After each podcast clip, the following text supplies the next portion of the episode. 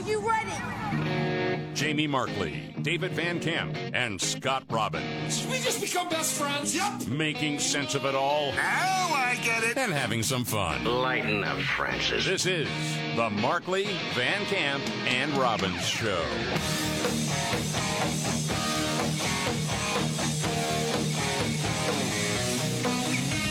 All right, let's do it. The Markley Van Camp and Robbins Show. I'm Jamie Markley. That's David Van Camp. Scott Robbins is off today. He's fine. He'll be back on Monday. A lot to get to, and it certainly seems like more and more people are paying attention to the Biden family crime business. Well, at a certain point, you can't ignore it. You know, I, I, I saw the morning newsletter that's sent out from the New York Times. Sorry, the failing New York Times. Yeah. And they're trying to give it sort of this balance like, okay, for the people who say that I don't write about this enough, here's where things stand. And so there was a very gentle this morning reminder to liberals that no, actually, there is at least some controversy there. But of course, they go back to the familiar chorus of, yeah, but there's no evidence Joe was in on it. Boy, that's the talking point. Yeah. That's come from the Democratic operatives And out it- to everybody. Just remember, there's no real proof that it links Joe. Yeah. There's the bank records. They're going to subpoena the family. Yeah, it, it, that's the most bizarre thing, and and you know we talked about it yesterday. That right now the take is that every but we know for a fact that every member of the Biden family was getting some money through this web of LLCs from foreign sources, thanks to business deals worked out ostensibly by Hunter Biden. The one family member that wasn't getting the money was Joe Biden. That's the one guy who wasn't getting a dime out of any of this. Even though Hunter told his daughter, you know, half goes to Joe. Maybe that's not true. Maybe it was 30%. But you're telling me Joe got nothing? Please. Yeah, that that it actually makes no sense. You have to completely suspend reality um, to to believe that Joe was not aware of it, was not getting any of the cash at all. Right. So the other day, Fox News' Peter Doocy was able to ask Joe about the fact that Joe, well, was involved in at least some capacity with his son's international business deals. We know that for a fact, helping him sell the brand to potential investors. And mm-hmm. here's how that went as a reminder if you didn't hear it. Yeah. You were on speakerphone a lot with them, talking business. Is that what? Never talk business to anybody. And I, I knew you'd have a lousy question. Well, what do you? It's why is that a lousy question? because it's not true. Yeah. It's a question, dude. Yeah, it, it, yeah, it is a question. Why, you know, why were you part of that? Why were you on the phone? Yeah. Uh, it's not true. Yeah. So, What? White House spokesman John Kirby was on Fox News, and he was asked the same question. Okay. what a weasel this guy is. Oh, I yeah. can't wait to hear this. When will the president actually answer some of these questions to put some of this to rest himself? Oh my goodness, Martha. I mean, he just did with Peter. I mean, he's the one who called Peter over and had Peter, you know, risk life and limb cutting across that barrier. I mean, he specifically called Peter over. Uh, And he, you know, look, he knows Peter. He knows Peter's not going to ask some softball question about, uh, you know, about uh, how his vacation was. He, he knows who Peter is, and he answered that question. And I A don't, timeout. Okay. Did you see Joe's handler? Because there was a couple of different video views of this. Joe's handler as like, no, don't get no, not with that guy, not with Doocy. And as soon as Joe's like, uh, I knew it'd be a lousy question because it's not true. She takes him and just leads him away like a dog on a leash. Yes. Oh, you know, yeah, Joe's a stand-up guy, and he knew the tough question would come from the Deuce. Give me a break. I don't know what No, he it's going to didn't. take. He from- didn't answer but- whether or not no, he was on speakerphone in those meetings, John. He just said, I never talked qu- business to anybody. The question was about business, and he answered it consistently with what he said um, uh, so so many times before. He's been very consistent that he wasn't talking business. But the question is, uh, was with- he, he allowing that presence to say, this is my son, he has access to me? I just don't know how many times he's going to have to say no to the same question. And he said it. He said it consistently. He's been consistent about this. There were no discussions about business with Yes. uh, with uh, with his son or his son's business partners. And again, he called Peter over. He's consistently lied, and the media is consistently covering for the entire family. I, I do like, though, that John Kirby, uh, being a very Weasley guy, Yeah. who's very good on the political level and, and being sort of a henchman for whoever is pulling his strings. He's very good at that. All he really said there was, well, he's answered the question consistently. Now That's that it. is technically true. That is factually Yep. accurate. That Joe Biden has answered that question consistently. Yes. But He's lied about a lot of things consistently. So what? Such a weasel. Okay. Um, another big story out there, and it's not covered in a whole lot of places. And I understand. You start talking about January 6th again, people have had enough. Mm-hmm. You glaze over. Okay, this is a big deal to me. Yeah, it is. So e- even the week before the riot happened, I remember we were talking on the air. Uh, there had been the announcement that the National Guard was going to be called to D.C., but they weren't allowed to carry guns. They were going to be doing traffic control, basically. And we were thinking, well, that's kind of weird because even if you're not expecting what happened to happen, you're going to have easily 100,000 people there in the shadow of the Capitol Yeah. while you've got uh, a joint session of Congress going on. So it seems like you'd want to have a little bit more muscle. Just well, not only case. that, we heard all the threats of violence Yeah. that were going on. Remember, Robbins had a bunch of friends on a bus that was going there for the protest. We're like, so uh, are they planning a riot, Scott? Well, no, it's a peaceful protest. They're, they're making much out of this or whatever. But there was a big deal talking about, okay, there are legitimate threats that could happen at the Capitol January 6th, blah, blah, blah. Yeah. Okay. So Steven Sund, this guy was the Capitol Police chief on the day of the riot, Mm-hmm. and he was sort of the sacrificial lamb after the riot. They blamed him. Right. He's out there now. I guess he's got a new book out because he wants to clear his name because Yeah. he's telling he's telling his side of the story that said basically nobody told us anything. Nobody provided any support, and he sat down and did an interview with Tucker Carlson. Well, a couple of them. yeah, and, and and this part is shocking to me. Because remember, this is the interview that he did when he was still at Fox, Tucker did. Yeah. That didn't air on Fox. Right.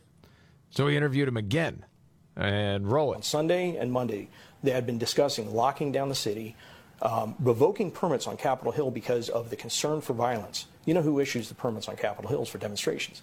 I do. You know who wasn't told? Me. Instead, on January 4th, what does Miller do? He puts out a memo restricting the National Guard from carrying the we- various weapons, any weapons, any civil disobedience equipment that would be utilized for the very um, eh, um, demonstrations or violence that he sees coming. It just doesn't make any sense. Miller, by the way, is the acting defense secretary at the time. Yes. And no, that doesn't make any sense. We talked about that at the time. What? Yeah. That makes no sense. So, uh, why? You know, you, be, you, be, you begin to wonder why, and especially when you look at, at things like something that I, I recently came across when you talk about the military. Um, General Milley, you know, we're now uh, now finding out, and it's not not from me. This is from Carol Leonnig, you know, investigative reporter with the Washington Post, has found that he was using Dataminr on his own, coming across intelligence. T- t- tell us what Dataminr is. So Dataminr is an intelligence platform. It's not something your average citizen would have on their uh, computer, but it's not your. It's a. It's an intelligence platform. He's picking up intelligence talking about killing members of Congress and attacking the United States Capitol, and he's not telling me. He's telling select members of Congress. I mean, Carol Leonnig writes about it in her book. Uh, Why wouldn't they tell him? Yeah, that seems like something you would want to know. Yes. Um, that's concerning as hell because as the chief of police, you know, he, there's a duty to warn there, and I should be told so I can take the necessary action. I don't know who else he was telling, but he sure wasn't telling me. I've, I've done many national special security events, and this was handled differently. No, you know, the intelligence, no jib, no coordination, no uh, discussion in advance. Uh, it's almost like they wanted it to be watered down, the intelligence to be watered down for some reason. Right. It's like they wanted it to happen. Oh, yeah, I think they did want something to happen, They did. and and I do believe that there are probably some people involved in this that were blocking the information from reaching the people who needed to hear it. I think there are some people who are legitimately bummed out that it wasn't worse. yeah, that's something. And the other thing that we found out this week is that there were plainclothes officers there that he, that Sun certainly wouldn't have known about, that were telling people to go into the Capitol. Yeah. Okay. So there needs to be another investigation. And I know people will just be like, oh, okay, can't we be done with it all? No, man, there's something really crazy that was going down that day. Yeah. We're getting more clues about that. So more on that a little bit later. Want to let you know, CNN, uh, they're serious about covering this 2024 election. Oh, yeah? And they want to get out. We've talked about it so many times. You need to get out of your bubble, you know? Mm-hmm. And so John King from CNN, that's what he's trying to do. He's going out and talking to voters. He's in the Midwest and he's talking to Republican voters and he wants to get, you know, their reaction to different questions like, uh, well, he asked about Ukraine here. Go ahead. Do you think the United States should be supporting Ukraine in the fight against Putin? Raise your hand. Uh, there was nobody there. No one out of nine was raising their hand. And so as he is, you know, back in the CNN studios, um, he, he's telling the anchor there, you know, here's the thing about these GOP voters. Okay, roll this. When you hear the Ukraine exchange there, it's like watching the open of an old Tucker Carlson show. He's not there anymore, but that's what it is. And these are busy people. These are hardworking people. Uh, there are too many Democrats who want to say they're deplorables or, you know, why talk to these people? Uh, there are millions of them. Okay, and just for a second, it's like watching, you know, Tucker Carlson, what, saying Tucker's full of crap? Where's the receipts? Right. Because that's what you're insinuating, but what exactly do you mean? Yeah. Of course, he doesn't say. There are millions of them. Uh, this is a family that literally is, is, an economic anchor in the community. The business started in the basement, employs 80 people. The new solar company employs 15 people in a part of the country that has been devastated economically and challenged economically the last 25 years. Now They're good people. They raise money for the Girl Scouts. They go to church. But they believe things that would break our fact check machine. That's just a fact. And they don't trust us. They think we're part of the problem. Are you freaking kidding? Fiery but mostly peaceful. That was CNN describing violent riots that were happening across the country. Fiery Russian but mostly peaceful. Russian collusion. Peaceful. Yes. Uh, Trump stealing mailboxes ahead of the 2020 election. Yes. Gosh, and why on would they and think- on and on. Why would they think that? Horse whipping at the border. Oh yeah. Why would people think that we're part of the problem? Oh, and just this week, a lengthy monologue from a CNN anchor blaming Donald Trump for a drunk guy beating up somebody at a dock in Alabama. And there you go. yes. These people think we're part of the problem. Uh, can you believe it? Huh, they're just so misled, clueless. Huh. How about those people? Yeah. Uh, so it looks like there is or isn't going to be a fight now between Elon Musk and Mark Zuckerberg. Looks like there is going to be one, I suppose. Elon Musk uh, tweeted out that a fight will be managed by uh, his and Mark Zuckerberg, Elon Musk's and uh, Mark Zuckerberg's foundations, not UFC. He says live stream will be on this platform on X and Meta, Facebook. Everything in camera frame will be ancient Rome, so nothing monitored at all. He claims that he spoke to the Prime Minister of Italy and the Minister of Culture. They have agreed on a quote unquote epic location. Everything done will pay respect to the past and present of Italy. All proceeds go to veterans, is what they say. Musk versus Zuckerberg. This is going to happen. This is awesome. Are they going to fight in the Coliseum? I'm in, man. I admit it. That's the Call first thing call it whatever you want. Tell me you wouldn't watch that. Absolutely, I'd watch it. We're in, man. Be betting on that. Are you kidding me? All right, much to get to. Okay, guess what has doubled since the pandemic? Again, what has doubled? The answer and much more coming up right here. All right, the Markley Van Camp and Robbins show. Jamie Markley, David Van Camp, Scott Robbins out today, back on Monday. Weasley little man, Merrick Garland, Yeah. AG, announcing there's going to be a special counsel for Hunter Biden. yeah, yeah. So now uh, the Attorney General Merrick Garland has named a special counsel to have an independent review of Hunter Biden's activities uh, and potentially how those connect to Joe Biden. But the special counsel is David Weiss. Now I and know they can't keep their story straight already. yeah, David Weiss, by the way, is the prosecutor who has been investigating uh, Hunter Biden. He is the same one who worked out that sweetheart plea deal with Hunter Biden, the one that fell apart a couple weeks ago. Yep. Because, well, the, the judge actually read the agreement and said, hey, wait a minute.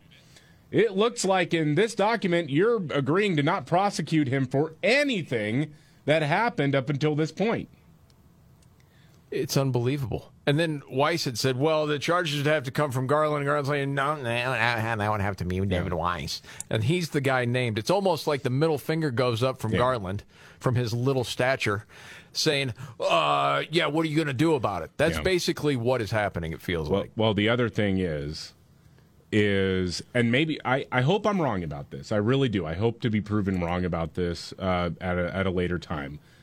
What this does, though, is it protects certain information uh, and keeps it out of the hands of congressional Republicans who are doing their own investigation. Because oh well, and this is under investigation right Yeah. now, and that, that's not something we can do. Right, because It is under an investigation. It's just a Weasley move. Right. And now now it's ongoing investigation. Okay, we're going to try to get this witness in front of this committee. No, we can't do that because the special counsel's talking to them.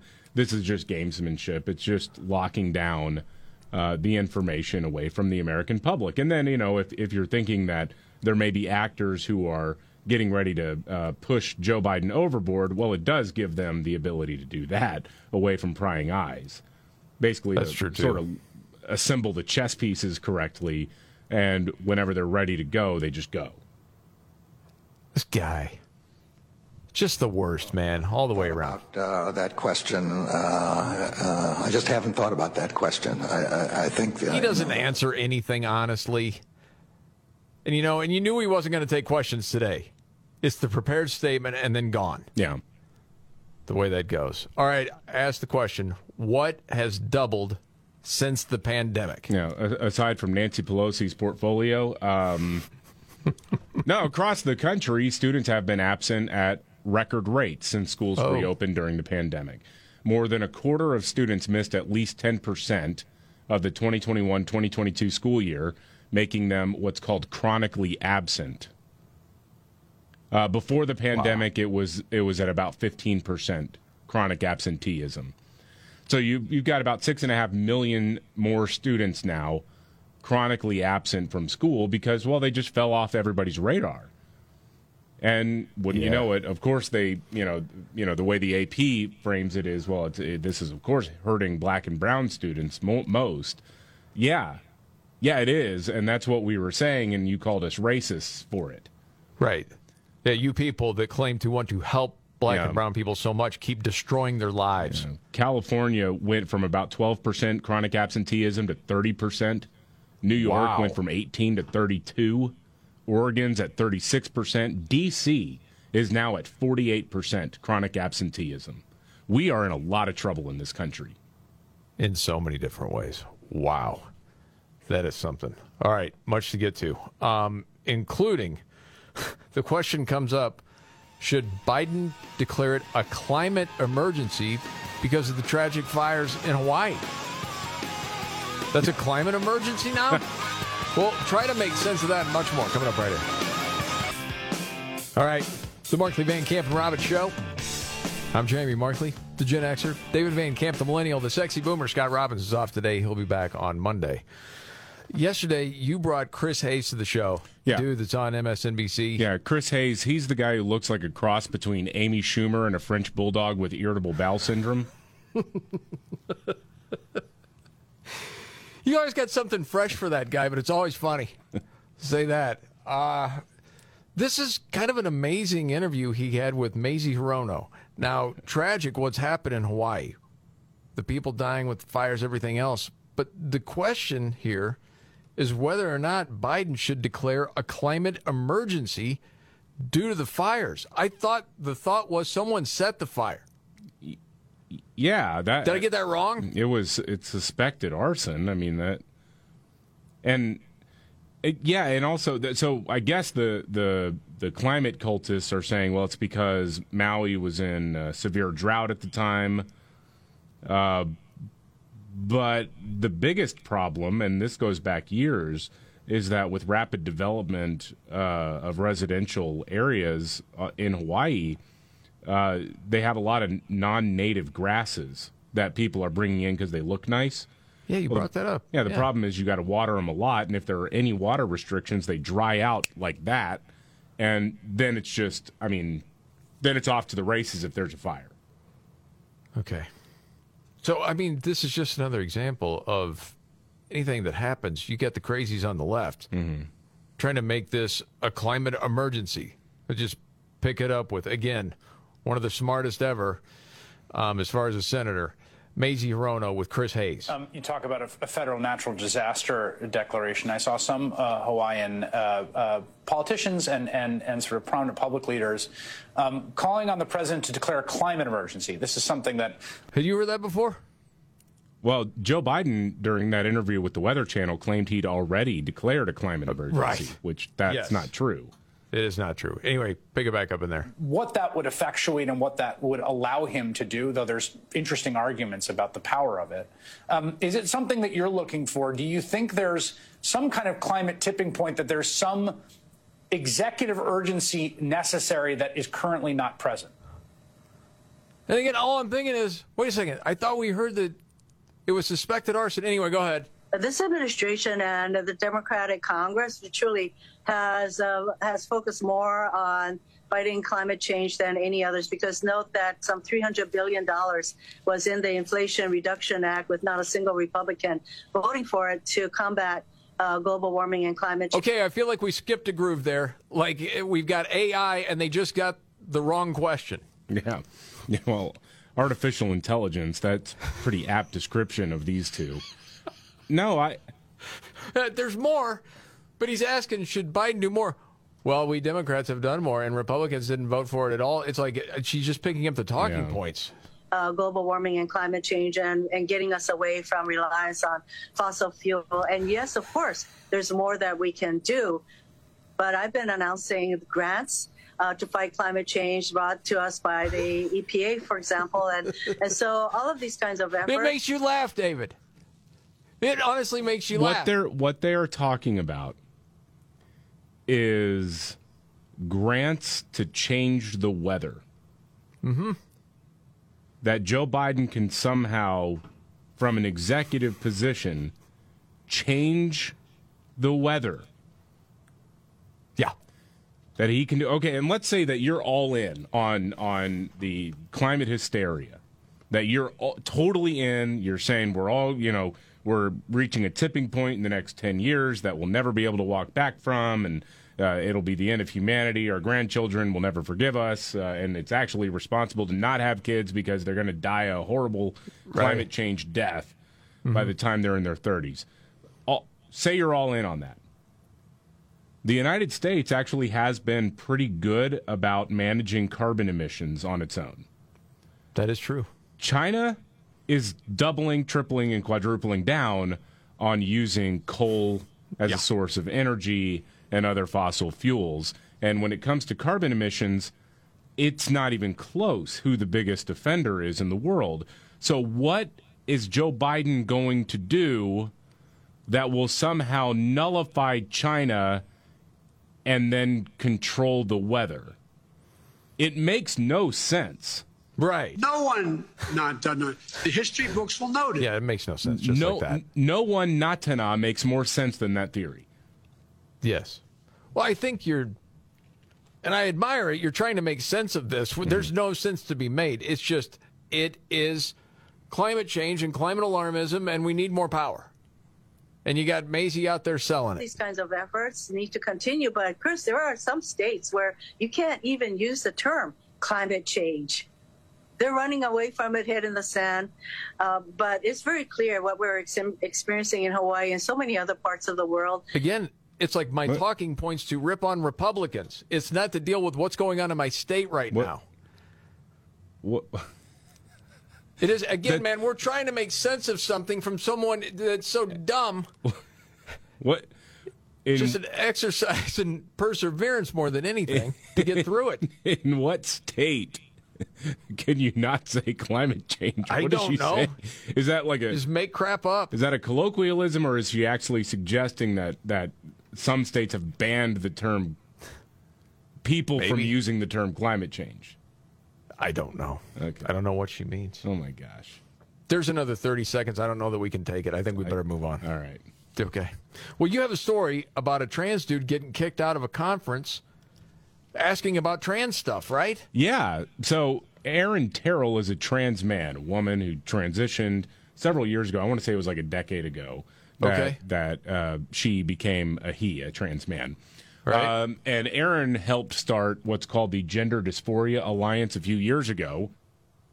What they do is they push for actual evidence based treatment plans for people who have gender dysphoria in order to prevent a bunch of young people from making lifelong and damaging changes. You know, th- this person's entire point is there is not really a holistic approach to treating gender dysphoria. It's just affirm, affirm, affirm. And that's not good because some people don't need that. Well, it's good if you have money in those hospitals. Well, yeah. Well, Aaron attended the World Professional Association for Transgender Health, WPATH. Uh, okay. Now, Aaron did it online and got attacked for asking for evidence that transitioning kids is beneficial at all. This is Aaron talking to Fox News Digital. Okay, roll it. They were presenting options on different medical interventions that genderqueer and non-binary youth could pursue. Um, so, so these are not people who are looking to transition from one gender to the other. They are just identifying as genderqueer or non-binary. Basically, how to market these to these these these young people. Why would a teenager who has this, you know, you know, this kind of you know trendy, quirky identity need medical interventions. Nobody asked that question. It was just how do we get their parents to, their transphobic parents to agree to these irreversible, completely unnecessary, in my view, uh, medical interventions. Well, that's the game. You're not supposed to tell people that, dude. I asked the question of what what providers could do to ensure that cis children weren't being transitioned unnecessarily. But I did not receive any messages because I was actually uh, second time evicted from the conference uh, within just a few minutes of putting that that uh, question up there.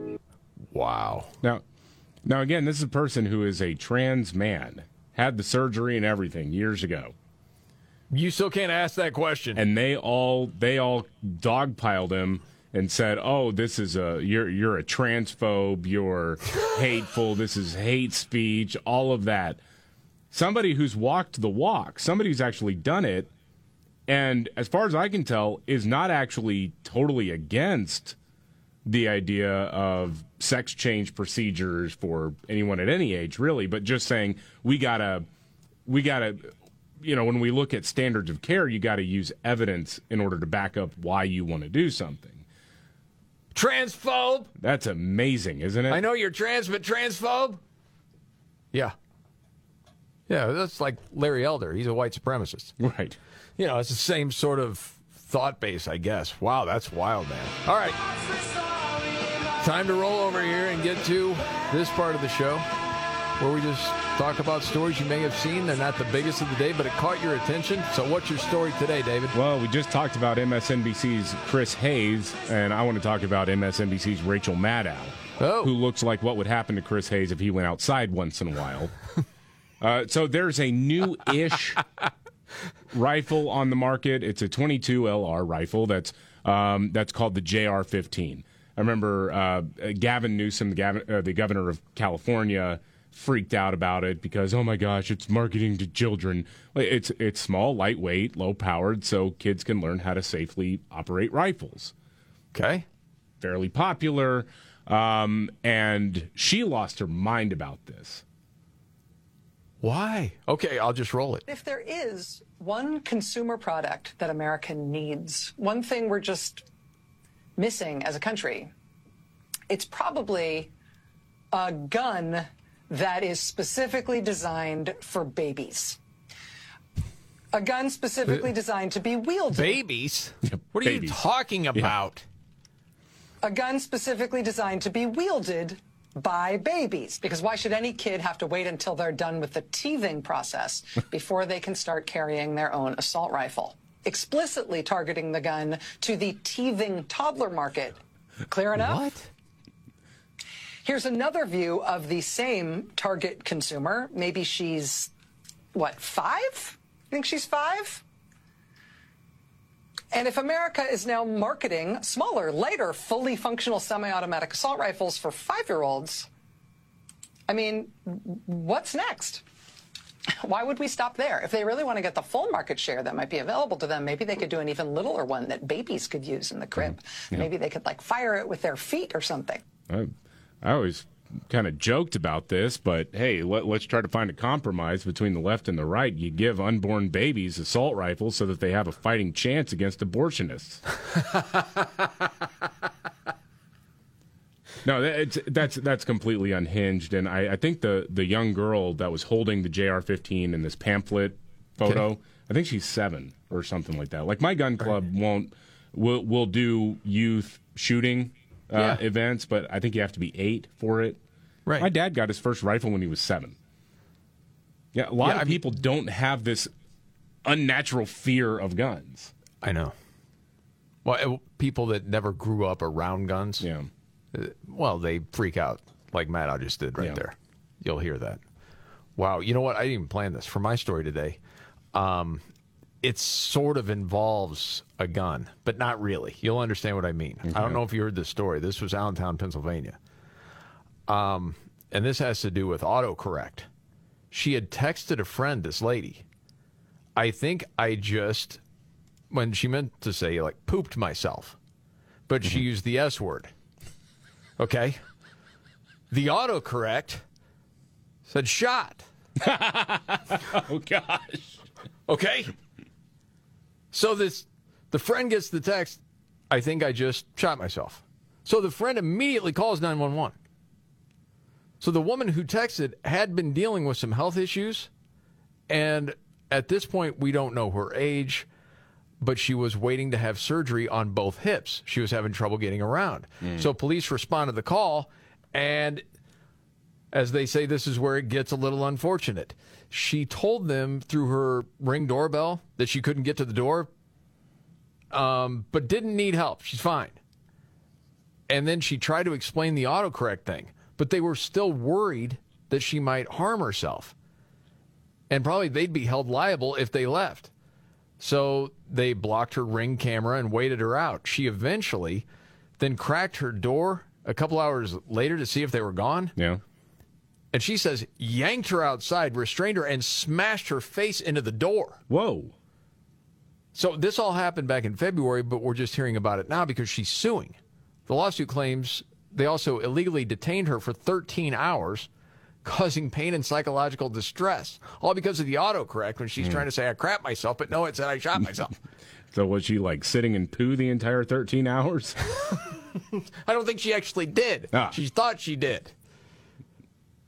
I You don't know. it was a risky fart. I don't know. well, t- you know what? Everybody gambles on a fart and loses sometimes. You it know? happens. uh, so, and we don't know the cop's side of the story yet, so we're just going to wait and see. Yeah. But this is kind of an interesting story. And then anytime I see in print shot myself or something like that, I think, and this is classic audio from this show at least, of the guy on YouTube that was doing the gun safety thing, that was trying to do the quick pull and shot himself. Yeah. And that audio, and it was a deal at the time because I remember you had the original audio where he just says I just shot myself. he was very angry with himself. oh, son of a! I just shot myself. Yes. And then, of course, someone had to put it to music, if you remember. Just shot myself. I just shot myself. I just shot myself. Oh, son of a! I just shot myself. Now that's going to be stuck in your head the rest of the day. You're welcome. Holy smoke, man. All right, a lot to get to. Uh, uh, who called the electric vehicle, the one they got, the biggest scam of all time? I think you want to hear this story and much more coming up right here. All right. The Markley Van Camp and Robbins Show. Jamie Markley, David Van Camp, Scott Robbins out. He'll be back on Monday. Okay, who called his electric vehicle the biggest scam of all time? Uh, dude in Canada, uh, Dalbir Bala, lives in the Winnipeg area. He bought a uh, Ford F 150 Lightning EV in January. Right. Cost him $115,000 plus tax. Oh, man. Uh, he needed the vehicle for his work, but he also wanted something that he could, you know, take out, go go fishing with, and, and drive up to his cabin, whatever. Um, and he said, "Hey, look, I wanted to be eco-friendly and whatnot." Well, Uh, it turns out he had to install two chargers, one at work and one at home, for ten thousand dollars, and well, he had to upgrade his home's electric panel. Wound up ca- uh, costing him one hundred thirty thousand dollars total plus tax. then he took it on a road trip. Couldn't find a charging station anywhere. Actually filled up at one place that was a high speed one. It took a couple hours, and it cost him the same as it would cost him to fill up a gas truck. Oh man! Wound up having to get it towed. Cautionary tale, as they say. Yeah. Yeah. This is the Markley Van Camp and Robbins Show.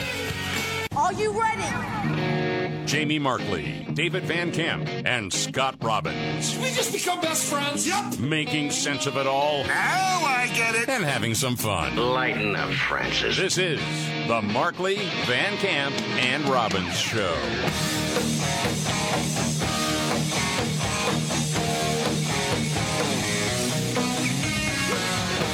The Markley Van Camp and Robbins Show. Jamie Markley, David Van Camp, Scott Robbins out today, back on Monday. News update: David Van Camp. Well, there's a couple now. So the Attorney General Merrick Garland.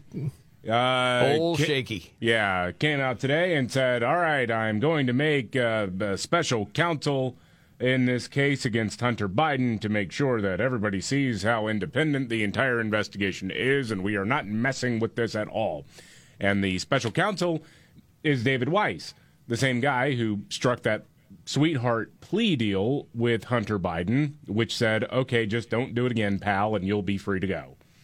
On all charges. On all charges, everything. I mean, now if you break the law in the future, we'll have to work out another immunity agreement. But you know, now, but but anything you did in the past, you know, we're we're not going to worry about all of that. So now Merrick Garland has come out and said because that plea deal fell apart because the judge actually read it and said this doesn't make any sense. I don't even think this is legal.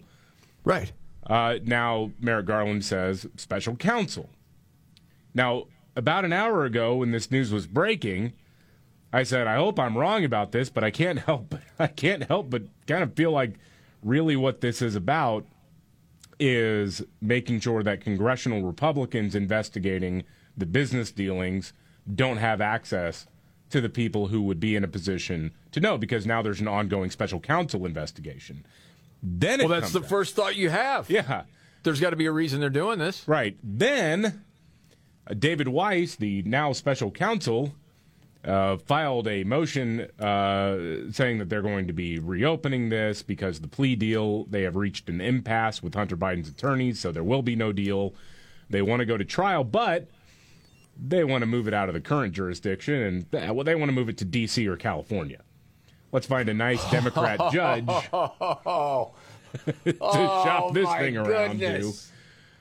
I thought it was funny though, because it's come to my attention though that uh, uh, Catherine Herridge on CBS, who's one of the only, if maybe the only, mainstream media or or uh, legacy media, whatever you want to call it, uh, reporter who's really been running this stuff down. I mean, she was the first one to start talking to whistleblowers about corruption involving uh, uh, this investigation on the IRS front, et cetera.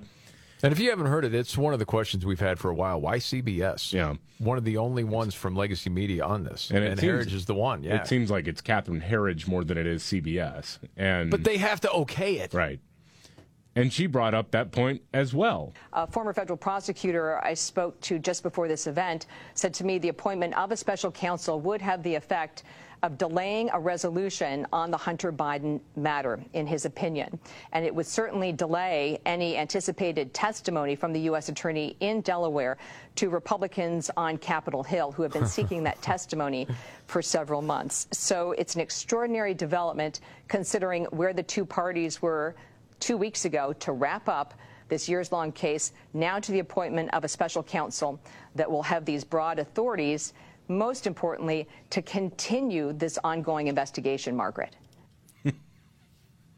The other part it does, with the way Garland laid it out there earlier today, President was has uh, No. made clear that we are uh, on a question Is- of allocation of resources. Okay, hold on a second. That he he makes it so it's all about Hunter Biden. It's not about the Biden family. Right. This only has to do with Hunter Biden.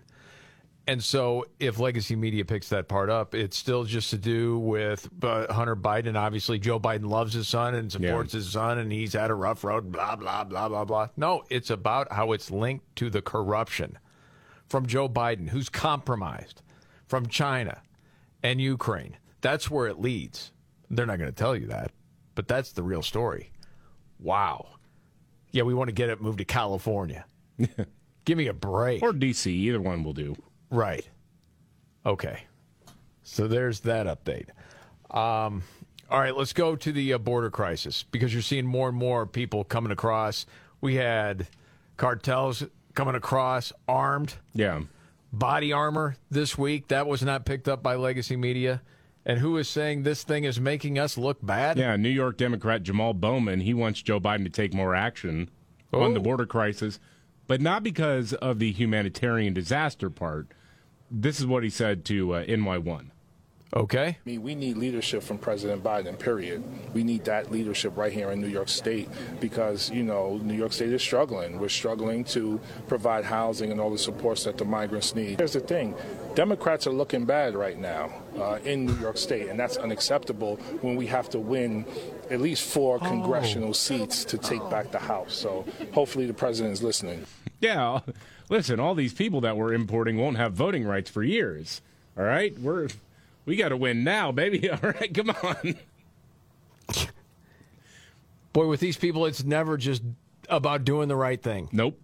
Even if you risk your career, whatever, you know what? You just do the right thing, and if you keep doing that, things will work out. Nope. Abandon that. No, we it's making us look bad. Yep. Can't have that. Then we won't get elected. How terrible would that be? Oh my goodness. Okay, I saw this story earlier, and this was Wall Street Journal. And the question is, how hot is it really? Temperature indexes disagree. You see the story, David. Yeah. Because you've been on this for a little while, and it's confusing because you have climate alarmists all over the place talking about this all the time.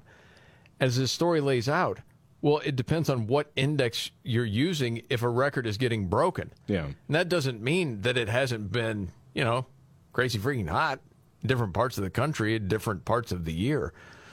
But it is, it, you know, so nuts that this is Armageddon. This is the end. Well, well, no, it's not. And I know you had commentary on this because you've watched it unfold, and especially as you're, you know, certainly hot in Texas. When you see this, what's the reaction? Well, the reaction is it's always kind of hot. And Uh, one of the things that has been mind blowing to me is when they talk about records being broken, a lot of these records go back, in some cases, 100 years.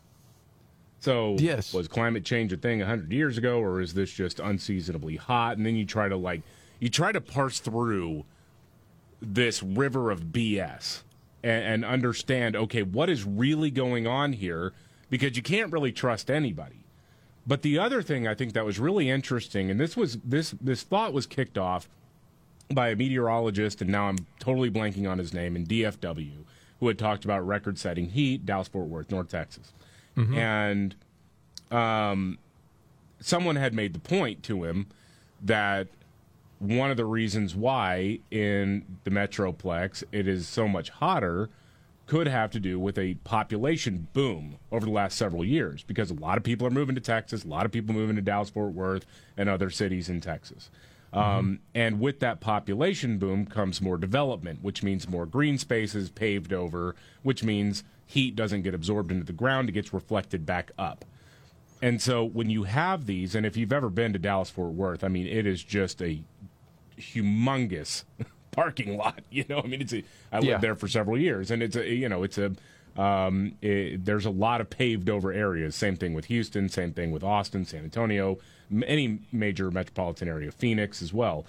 So, and and, and the the uh, meteorologist actually pointed out, yeah, the population has boomed, and there are a lot uh, there's a lot more pavement out there that does reflect heat back up. And so then I'm also wondering is the air temperature actually hotter because of any sort of warming? And I think you can kind of make that argument looking around the world and all of that. But then when you look at individual municipal records being broken, how much really does have to do with the fact that millions of people have moved into these cities in the South Well, yeah. over the last several years. That's pretty interesting. I had not heard that take before. But you know, you're just talking about well, like it said in that Wall Street Journal story. You know, you've got these different measures that factor in humidity or sunlight, wind speed, all that, and then it can be misleading. And all you need are activists to take whatever number that will put fear into people and then use it. And again, man, it's not to say that there's not some sort of issue, but it's the alarmists Yeah. that go over the top. And I mentioned this before. John Stossel used to be a reporter with ABC, used to be a part of 2020, all that years ago. He does his own thing now, John Stossel Reports. And he was talking with Judith Curry, who is a climate expert, but now she's known as a climate denier. Okay. And he kind of tells her story, and it's it's very interesting. Researcher Judith Curry says climate scientists have an incentive to exaggerate risk. Why? What's in it for them? Fame and fortune. She knows about that because she once spread alarm about climate change. And the media loved her when she published this study saying there was an increase in hurricane intensity. We found that the percent of category four and five hurricanes had doubled. Really? Oh. Double? And so this was picked up by the media. The Alarmists said, oh, here's the way to do it. It being get the public alarmed. Right. So this is like around 2005, around Katrina, stuff like that, right? Mm-hmm. And so then, well, the story goes on. So this hysteria is your fault. Well, sort of. Not really. They, they, they would have picked up on it on anyways. But Curry's more intense hurricanes gave them fuel. I was adopted by the environmental advocacy groups and the alarmists, and I was treated like a rock star. What does that mean, treated like a rock star? Oh my God, I was flown all over the place to meet with politicians and to give these talks and lots of media attention. But then some researchers pointed out gaps in her research. Years with low levels of hurricanes. Okay, and what would that person be called today? Climate denier! Yeah. Well, or a researcher at the National Oceanic and Atmospheric Administration, but well, yeah, yes. because NOAA, the thing that runs the National Weather Service, right, they came to the same conclusion that no, actually, we can't we can't say that hurricanes have been more frequent or more or bigger. Right, and but and she admits it. So, like a good scientist, I went in and investigated all that stuff. She realized her critics were right. Part of it was bad data. Part of it is natural climate variability. So you're the unusual researcher who looks at criticism of your paper and actually concluded they had a point. They had a point for. Yes, they had a point. By the way, if you cut to the chase, she lost her job as a professor and everything else. But I realized that climate change fanatics had corrupted the science because there's a climate change industry oh. set up to reward alarmism. The origins go back to the 1980s and the UN Environmental Program. Some UN officials had a specific agenda. Anti capitalism, they hated the oil hmm. companies, mm-hmm. and they seized on the climate change issue as one to move their policies along. The UN created what's called the Intergovernmental Panel on Climate Change. and there you go. And it goes on from there. It's worth a watch if you're into it. Um, but just to bring that up as an example, that's why anytime you see it, that is like this full court press every day, another oh climate alarmism stuff. There's a reason behind it. Oh sure, it's just money and power. Absolutely. Okay, I know you got a story about a dude that pretended to be what just to get into some sort of program. Oh, he pretended to be trans to get into a university program. Yeah, oh, this I got to hear about that. Where was it at? in Norway. Oh, hilarious. Yeah, definitely want to hear that story. Also, want to get to uh, uh, this is crazy. Is there really, is this true? A California power company saying, let's get the power from people's electric cars? Oh, yeah. Really? It's all coming up right here. The Markley Van Camp and Robbins Show. Jamie Markley, David Van Camp, Scott Robbins out today. Back on Monday. Okay, which way you want to go? Let's talk about the power company first before we get to the uh, dude pretending to be trans. Yeah. Uh, so PG&E, uh, power provider in California, the CEO has come up with a way to try to prevent future blackouts in the state of California. Right. And it involves your brand new electric vehicle.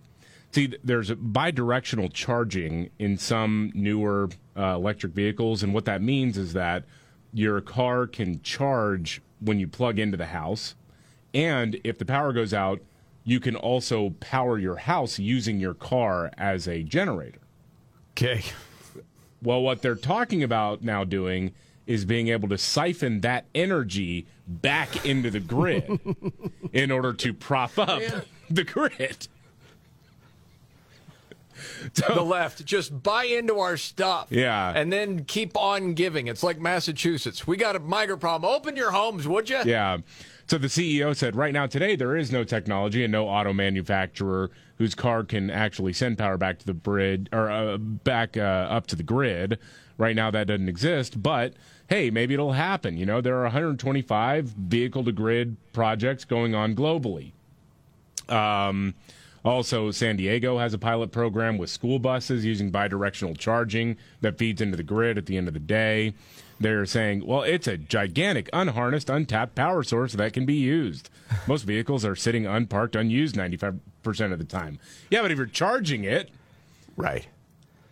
Because, uh, of course, it'll start as a voluntary thing, right? We'll, we'll pay Yeah. you back, uh, similar to how uh, uh, solar generators can work, where you can essentially sell power back to the to the power company. That's how your power bill goes so low. Um, but you know, we've seen the stories now about how people's smart homes have been hijacked by the local power companies in Colorado and other places during a heat wave. So that you know, you might have it set at 75. Well, the power company's going to jack that up to 85, and you have no say over it. You will and all I own hear in my head is Kamala cackling about electric school buses. Yeah. Yeah.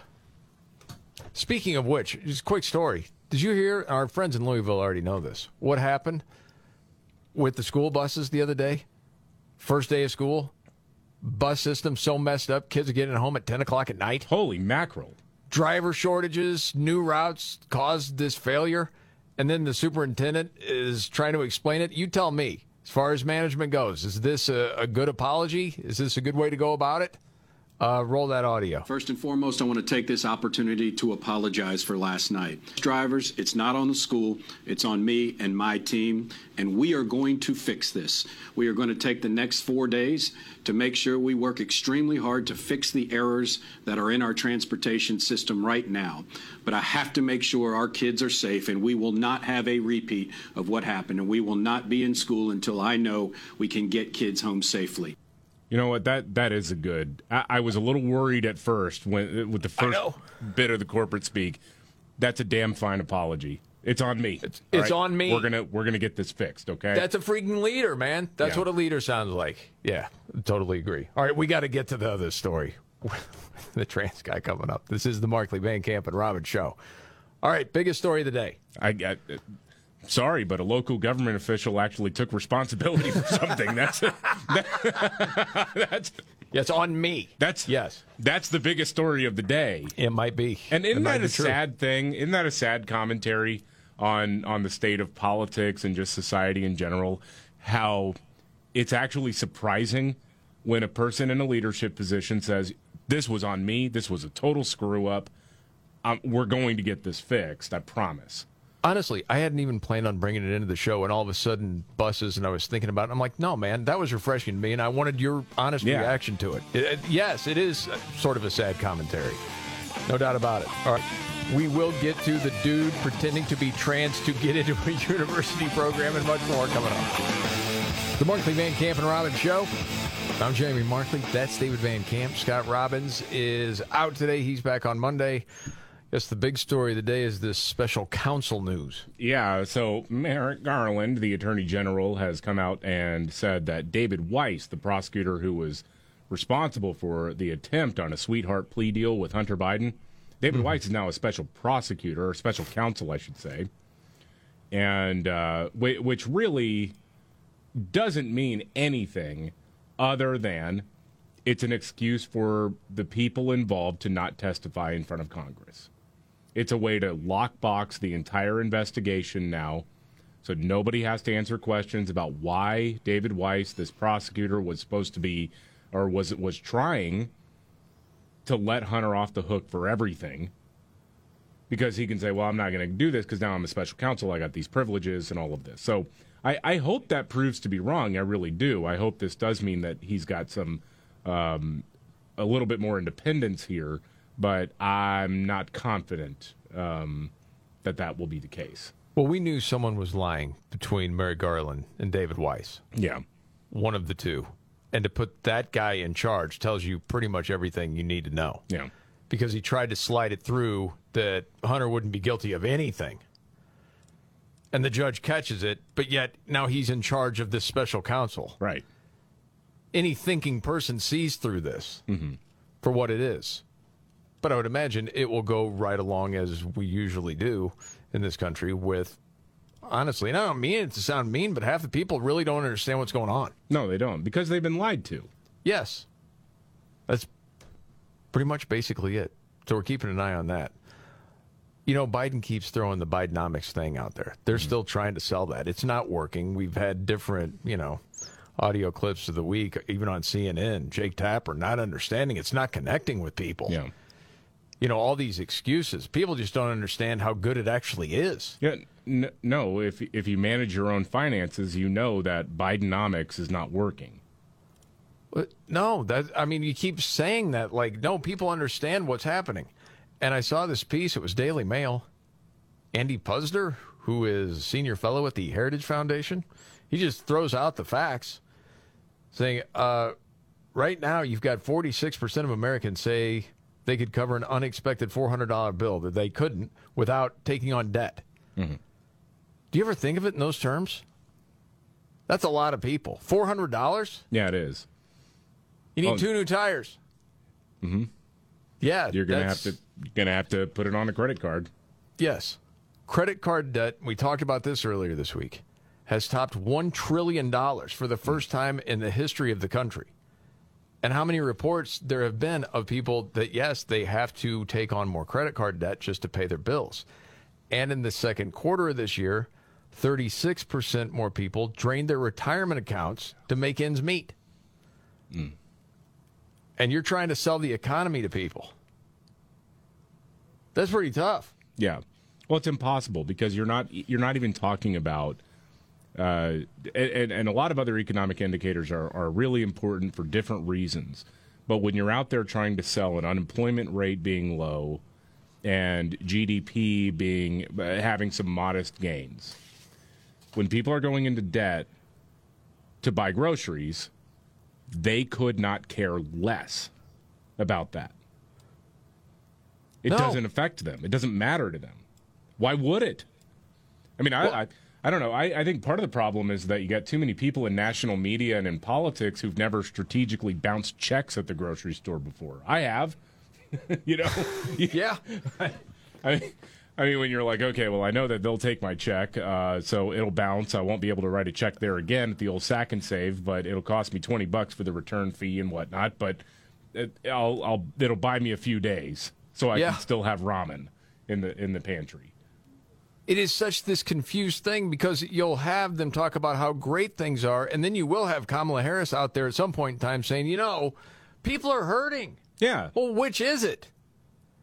And then you have Biden, you know, a couple of days ago talking about we've got to help migrants that are leaving where they're at because of climate change. It- dude, you know what?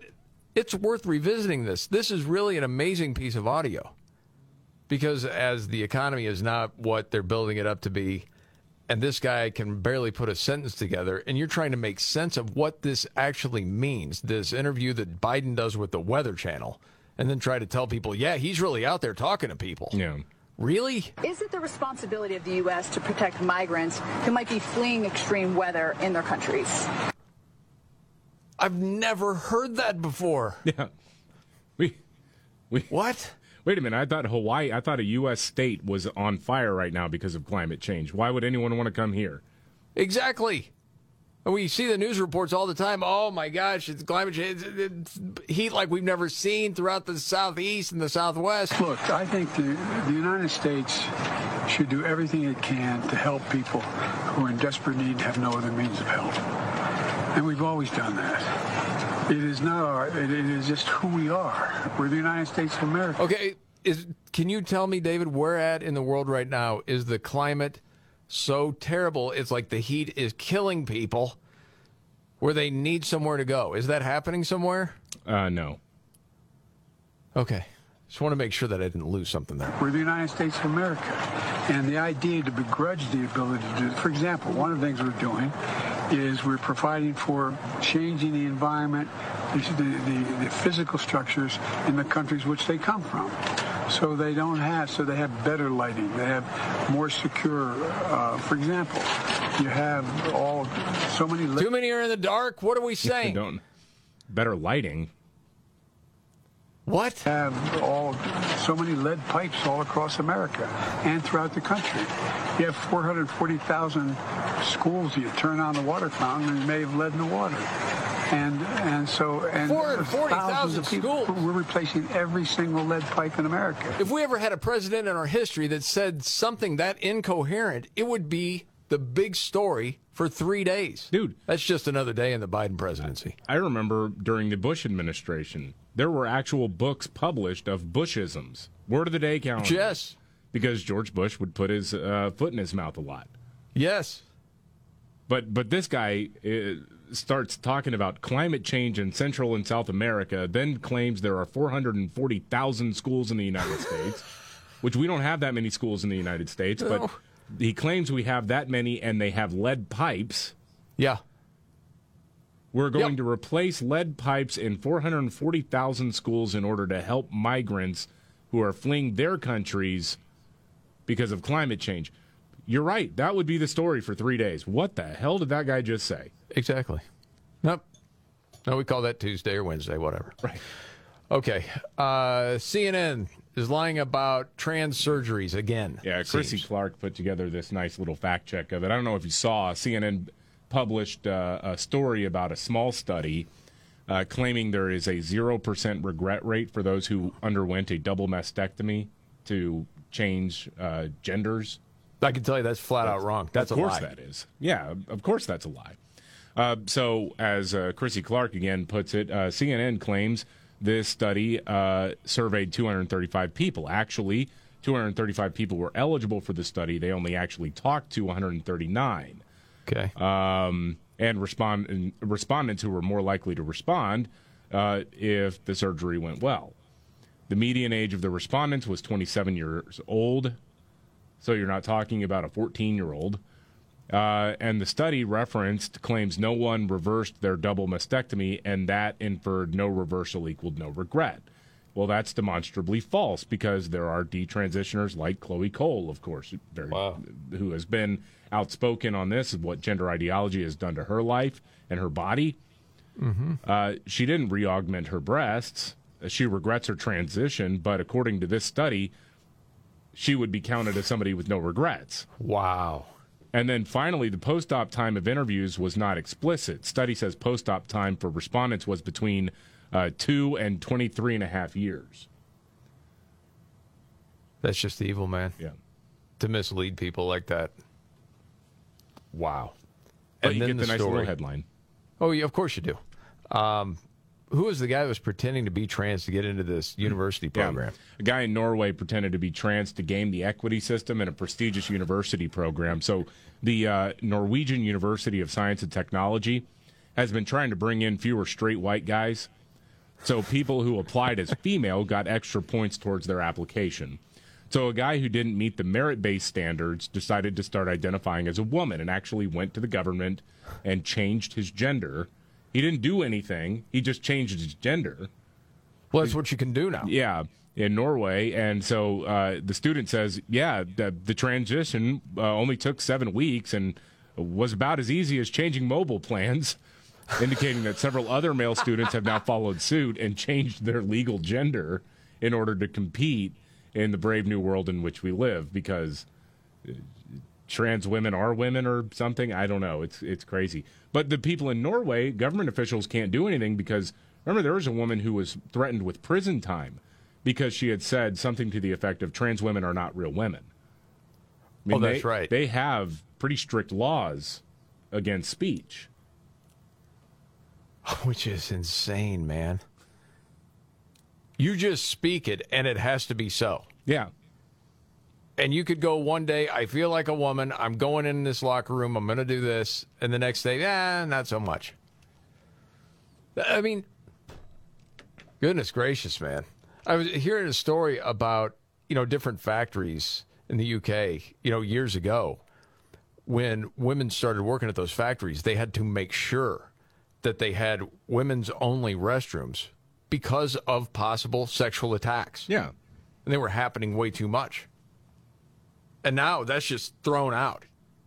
Absolutely thrown out. It's crazy. LGDP, uh, LGT, LBG, Yeah, whatever. LGBTQ2 plus. Rights, whatever. Yeah. It's hard to keep it all straight for Yeah, it anybody. It's insanity. Okay. Much more to get to. Um, you got a story about a supermarket closed because of spiders or something who caused permanent, and it says erections, but I don't know if I'm seeing that headline right. You are seeing that headline right. Well, that and a news update straight ahead right here. The Markley Van Camp and Robbins Show. Jamie Markley, David Van Camp, Scott Robbins out today. Back on Monday. News update, David Van Camp. Well, this is an interesting development. Joe Biden's going to be making gun control a central part of his 2024 campaign to strengthen background checks. I saw this on CNN. What they don't mention is that his own son lied on a background check, and his own Justice Department tried to let him off the hook for it. Oh, and Unreal. his son also blamed two Hispanic guys when the gun wound up being tossed in a dumpster near a school. Common sense gun Forget control. about that. Wasn't me, the Hispanics. Kidding me? Wow. That's interesting. They think that's a winner, huh? I, I suppose so. Yeah. I mean, well, really, I, I think it's targeting uh, folks in um, larger cities who are afraid to. to I think it's going to backfire in this case because crime is so out of control. You have a lot of people who are actually discovering their Second Amendment rights and, and, and buying guns, including uh, black voters. Absolutely. Who have been buying guns legally in numbers that have outpaced anything else on record or any other year on record. Well, you had the people speaking in D.C. saying, hey, uh, our neighborhoods are a war zone. Something needs to be done. I know at least one of those guys was the same person that said defund the police a couple of years ago. Yeah, like- Changed that tune quite a bit. Um, but yeah, you wonder if that's really going to work or not. Okay. All right. What's the story with this supermarket? Yeah, this is in Austria. Uh, supermarket was evacuated after the store manager reportedly spotted a banana-loving spider. Um, it's called the uh, what? What is it? The Brazilian wandering spider. Extremely toxic. One of the side effects they say it came in a crate of bananas, so they think they imported it. Somebody saw it and then they lost track of it, so they had to evacuate the store and they shut it down while they tried to fumigate the place. One of the side effects of getting bitten for men is that it can cause painful and long lasting erections. Wow. And this is actually, I mean, I, I think HR is probably going to call me in a little while because of the, the Google searches that I did with this. But this is really interesting. They actually want to use the venom in, uh, well, certain supplements for men. They're, I was going to say, it sounds like you're ODing on Viagra or something. yeah, so they think it's because there's a short string of amino acids in the venom called TX2 6, and it increases nitric oxide, which is also released when mammals get aroused. Yeah. So you get bit by the spider, and the toxin tells your brain, hey, it's go time. Wow. In addition to other things, but apparently it can last hours or permanent. If that happens, call a doctor. Yes. Yeah, of course. I'd never heard that. it's a learning experience here on this show. Gotta love that. Yeah, some some freak show blue haired kindergarten teacher is going to start rewriting Charlotte's Web now. oh gosh. Um, I don't know. There's a couple of things that have been making the rounds online that are just funny to me. One is a DoorDash driver that confronts this woman who lied about a food delivery. Sometimes I never got my food. So they can get more food yeah. for free. Just kind of BS to ever do that. So the driver comes to the door with the food and actually calls this woman out. You can hear it. Hi, DoorDash? Yes, thank you. Awesome. Hey, they told me there was an issue with the last order. What happened? Mm, Dasher didn't show. The Dasher didn't show? No. Well, I delivered it to you, so I know you got the food. I just want you to know that doing stuff like that is what gets us deactivated. I don't want to lose my job because someone wants an extra taco. I just want to let you know I will be reporting you as a fraudulent customer and you will be re- removed from the platform. Enjoy your food. That's why. Who does that? Yeah, that's why a lot of the dashers and on some of the platforms you have to do this, but they take a picture of Yeah. it when they leave it at your door. Say, no, no, no, I left it there. Yeah, a couple of my kids have done the DoorDash thing for a while. Yeah, good for him. Okay. Oh, we got to get ready for a big Friday Five today. Yeah, good idea, David. Scott is out today. Mm-hmm. You're like, how about songs with "out" in the title? There's a lot of great songs without in the title. Oh yeah. When you think about it. Um, and one thing, unfortunately, that did happen, uh, Scott put his votes in for the countdown Mm-hmm. before he was gone for today. So there is that to keep in mind. But what would you have in your top five? Songs without in the title. That's the Friday Five. The number to call is 210 619 2053, and we'll kick it off next, right here. Are you ready? Jamie Markley, David Van Camp, and Scott Robbins. We just become best friends. Yep. Making sense of it all. Now I get it. And having some fun. Lighten up, Francis. This is the Markley, Van Camp, and Robbins Show.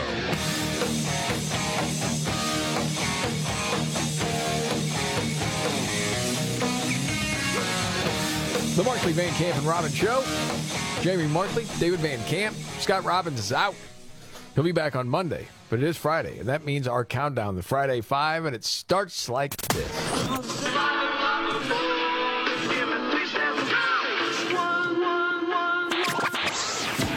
The countdown is on. You know what this means? It's our favorite time of the week. Anybody Friday Five. It will test your head and your mind and your brain. On the Markley, Van Camp, and Robbins Show. Okay, countdown today. As we mentioned, Scott Robbins is out today. Yay! a well-deserved day off. I had some things to take care of. I mean, we don't have to get into that at all. I haven't taken a bath. Oh God, I don't know how long. Decades. Well, it's, no, I don't think he was needed the whole day to take a bath. Uh, Anyway, he was out, and David said yesterday, "Scott's out. We should do songs without in the title." Yeah, why Like, not? Yeah, great songs without in the title. So we put together our countdown as we always do, and base it on basically three criteria: how big of a hit or how iconic is the song? Does it stand the test of time? And how much do you personally like it? Put it all together, and we have our list. The number to call in is 210 619 2053. Who's first up today, David? Oh, let's talk to Joey. Hey, Joey. Hey guys, how's it going? Great, Joey. How are you? Good, a lot better that Scott Robbins is not in today because usually he rains on my parade whenever I call in. oh, that's hilarious. Yay. so, what do you got today for a song? Uh, the first song that always comes to mind is the wonderful Alice Cooper "School's Out for Summer." I'll tell you what, Joey, you're going to have a great weekend, man. Number one.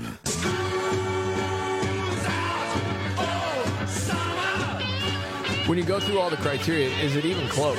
Not really. No, I mean, iconic song, total test of timer. Hard not to like this. I, I mean, I still love this song all these years later. Yeah, I don't know too many people that don't love that song. Okay, so there's our number one. Then it gets a little more difficult, two through 5 Mm-hmm. All right, who's next? Uh, let's talk to Woody. Hey, Woody. Hey guys, love your show. For some reason, Mrs. Woody's been Googling where she can get some of these uh, Brazilian wandering spiders.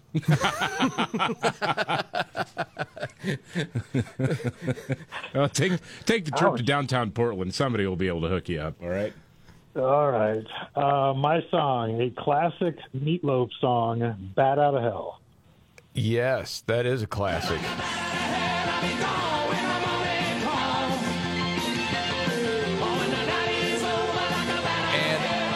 As a millennial, David, I don't know if you have appreciation for how huge that album was at the time. Yeah, I don't know. It it made my five. I was the only one of the three of us where this song was in the five. I like the song. It's that entire album like just comes out at a thousand miles an hour and doesn't really let up. Yeah.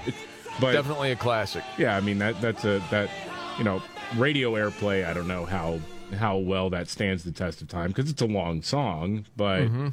I mean people know it. People still know what that song is. Absolutely. Yeah. I mean, that could have been in there easy. I think a lot of this came down to personal like on some of these songs. Uh, you'll understand in a little bit, but who's next? Uh, let's talk to John. Hey, John. Hey, gentlemen, greetings from deep blue Connecticut. John, I good to hear your voice, I- I man. wanna- How you doing? Good. Three weeks in a row, I'm living the dream. Uh, I want th- those Brazilian wandering spiders. Isn't that nature at its finest? It they really love is. to nest in bananas. and if they, don't, if they don't find a banana, they just make one. Exactly. So, so the spirit of the sexy boomer is strong, even in his absence. So, in honor of Scott's being out, I've got to go with a pick he might make. ELO, can't get it out of my head. Yes, absolutely. And I don't know that he had this in his five. He didn't because I think you bullied him into not putting it into his top five. How? I don't even remember this song coming up. No. I I'm not he- saying I'm above not bullying. It was, it was a preemptive bullying. oh my gosh. He, He knew. take it. I mean, I know he's Wait cranking that one. Yeah. Well, you know, honestly, I thought he would have that in there. Um, and before, and it was a different title we were doing, but he did make the argument for Air Supply, making love out of nothing at all. I mean, I think he could have doubled up on Air Supply if I remember right. Yeah, I'm all out of love. Could have went back to back with that. I'm sure there's another one. We could have made it a block party weekend. Yay. All right. It's a Friday Five songs with out in the title in honor of Robin being out today. Uh, who's next, Dave? Let's talk to Mary. Hey, Mary. Hi, guys. Happy Friday. Happy Friday, Mary. Hey, it's real happy. I'm here with about 70 friends at three R's, the Drive On Beach, and it's their annual beach day. Mm. Oh, that's fantastic. The picture in my It head is. is. just great. Good for you. But I'm taking time out to call for the song, and I am going with Moving Out by Billy Joel. Yes, good call on that. If that's moving up, then I'm moving out. Yeah, I don't want all that stuff. All that stuff. No, it sounds like a life of misery. I'm out. Yeah. I, I, you know, I will say I personal stereoed this in the opposite direction. Really? technically based on score, it's a pretty big song. You know, Test of Time is pretty good. You know what surprised me What's before that? you go further? I thought that was like a top five record. That was like number 17. Yeah. Not as big as I thought. But anyway, go ahead. But yeah, so it, it technically was right there on the cusp of like tying for number five, and I I nuked it. I was I, I couldn't do it. I think most people know if it comes down to Billy Joel or Bruce Springsteen and you have a chance to nuke it, you're going to nuke it. Oh, absolutely. Yeah, because Yeah. they're terrible people. I I refuse. I refuse to support terrible human beings. All right. For me, it's how good is the song, really? But anyway, okay, who's next? Songs without in the title. I'd rather I'd rather take uh, fatherhood advice from Hunter Biden than listen to Billy Joel. All right. Oh my God. Let's talk to It's not that bad. Yeah, let's talk to John. Hey, John. Hey, morning, gentlemen. Hey, John. When hey, when one of you guys go missing to take a bath during the day, it's like missing one of the Stooges, Larry Moe and Curly. But I always thought about that when you guys are all together. Definitely a, a group of uh, men that need to stay on the radio all the time.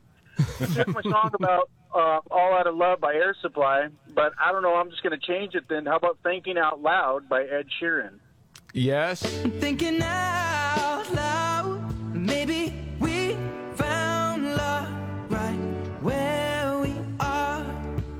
You know this song, David. Yeah. When my hair's all Huge gone song. and Well, my and, memory and fades. Ed Sheeran was in court over this song because Marvin And the Gaye's crowds estate don't remember my uh, name. sued him. Yes. And uh, he won. Ed Sheeran won, and I was I was glad to hear It. Don't play the strings. Because you don't think he ripped them off. No, well, I think the songs are similar when you mash them up, certainly. Yeah. But there's a lot of songs you can mash up that sound similar. It's true. You know. That is true. Could never grow. Is it still amazing to you on some level how big Ed Sheeran is? Dude, yeah, a, a, a pasty ginger guy with an acoustic guitar is one of the biggest acts on the planet. Yes. It's, it's remarkable to me. No doubt about it. I'm always astounded by it. Good for him. Okay, who's next? Uh, let's talk to Linda. Hey, Linda. Hey guys, how y'all doing? Doing great, Linda. How are Hey, you? Hey, I love you guys. I love you. And um, uh, first, and I love KTSA. Yay! And uh, first, I would say, can I get Mary's address? I really, I really envy her. um, anyway, when y'all said the word out, the, the first thing that came to my mind was um, the song "Take Me Out to the Ball Game." I'm sure that's not a song with the title in it, but it just it reminded me of it. So anyway, I'm sure Scott Robbins would like that. So. Yay. Um, yes, yay. very much so. Well, so y'all have already really said my song, but I'm going to say it again. It's making love out of nothing at all. Yes, very much so. South Texas Linda calling in for the air supply. And, you know, David Shy, a lot of times he'll go backup vocals on some big chorus like this, but you're just not going to do it for I'm everybody. not going to do it here because I'm afraid it'll blow too many minds. okay? Yes. I don't want someone to get hurt. And then all the women are going to melt down the phone lines. Yeah, I mean, listen, I'm married with kids. Yeah. Poor creatures out there. Yeah, sad. Okay, get the number. We better we better reset right now. The number oh, 210-619-2053. It's songs with out in the title. For the Friday 5, we're still looking for number 2, number 3, number 4, and number 5. Some great songs to get to. Coming up right here. The Markley Van Camp and Robbins Show. Jamie Markley, David Van Camp. Scott Robbins is out today. He'll be back on Monday. But him being out gave David the inspiration to say our Friday 5 countdown should be songs with out in the title. And we got to wrap that up before we get to our next uh, news update. Uh, number one was School's Out from Alice Cooper. We're looking for number two, three, four, and five. And we've had some great honorable mentions. And man, this list is long. A lot of times after the countdown's over, people would say, Where was this song? Mm-hmm. Like, well, actually, it was an honorable mention. It was just that no one happened to call for it, that sort of thing, you know? Like, there, stepping out, Joe Jackson. That was a big song. We were talking about this yesterday. It didn't miss it by much. No, it's it's it, test of time is mostly grocery store, you know, radio kind of stuff, but it does Yeah. still get play. You hear it, you know. Yeah, that's that's pretty tough. I mean, oh, the Gin Blossoms. What were you, six years old when this came out? Something like that. Yeah, found out about you. Yeah, hey, pretty decent song. And then you know some bands that just didn't stick around for very long. Inside Out from Eve Six. I like that song when it came out. Yeah. Oh, and then maybe something more from your era. Take me out. I still do like that song. that song and Misfire and a couple of songs from Franz Ferdinand. Yes, full ear candy. Okay, who's next? Uh, let's talk to John. Hey, John. Oh no, this is Johnny, brothers. Johnny, I'm sorry, Friday, Johnny. brothers. Oh, Johnny, what a great surprise! Yeah, I'm glad I can give it to you guys. Man, I'm I'm so sad Scout is out today. I had a trivia question for him, so I'll have to get him next time. And I'm so surprised that so many other people have been using this wonder and spader therapy. I mean, I use it all the time. Miss Liz loves it, but my pants so tight, man, it they hurt, you know. But I don't understand. That's about the only Bidenomics I understand. I don't get what the president's talking about. I, I was a drama major, man. anyway, you know, I'm You gonna just keep it real, with- Johnny. Don't ever change for anybody. Hey, man, you get it, man. I'll come off the top rope on anybody. I don't drop those elbows, man. There you go. But my, uh, my my guest today, I feel I thought was some low hanging fruit. You know, I, I I figured it would be already taken. Um, you know, and that Air Supply, I love that song, man. That was our motto back in Al Qaim in 2006, brother. It was great.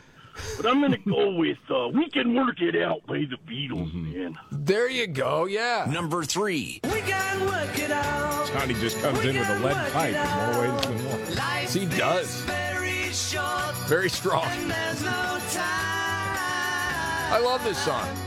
for fussing and I've always loved this song since I was a little Yeah, it's a good one. Yes. Two minutes, ten seconds. I've always thought Gets in, gets Great out. You get Yep. on with your life. Absolutely. Well done. Good to hear from you, Johnny. Okay, who's next? Let's talk to Floyd. Hey, Floyd. again. Hey, hey, hey. Yo, Floyd. Hey, Chillbilly Floyd coming here from that small town down by the river. It's Friday, and we like to shout it out loud on Friday, Cannonball Friday. Oh, baby, yeah. Number five.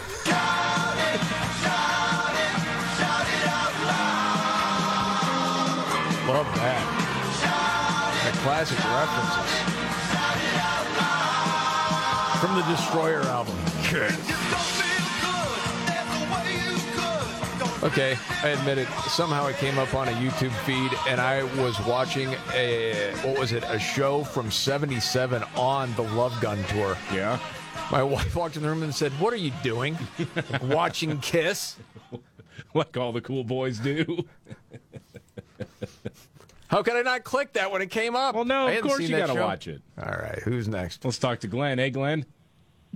Hi, guys. Hey, I've got to tell you, I really love your show. I, I catch it uh, every morning when I get a chance to.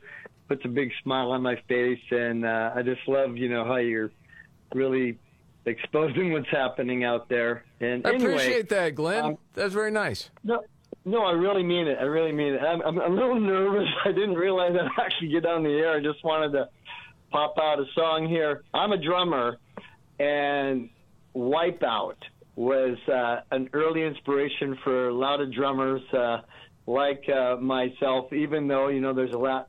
A lot of other more sublime things to drum uh, on than Wipeout, but I'm hoping that uh, with your guys' help, and everybody doing the right thing and using their voice that we can wipe out this mess and this deluge of you know what that's been uh, Yes. that we've been under suppression Absolutely. of. yeah, so I think There we're you speaking go. the language. Yes. guys. Appreciate that, bro. No need to be nervous. Us three jamokes can do it. Anybody can do it. Right. Are you kidding? Yeah, I was looking up uh, how big a hit this was and everything yesterday. That that's an absolute classic. Okay. Oh, we got to hurry up, Yeah, man. We, we still got- got a couple songs to get to. Yeah, let's talk to Ken. Hey, Ken. Oh, hey guys. Hey, Ken, what So, you got, buddy? not- well, I was just thinking uh, Scott might not be there, but Major League Baseball still hates him. Yes, he, yes, it does. Thank you. anyway, uh, I was thinking CCR, looking out my back door.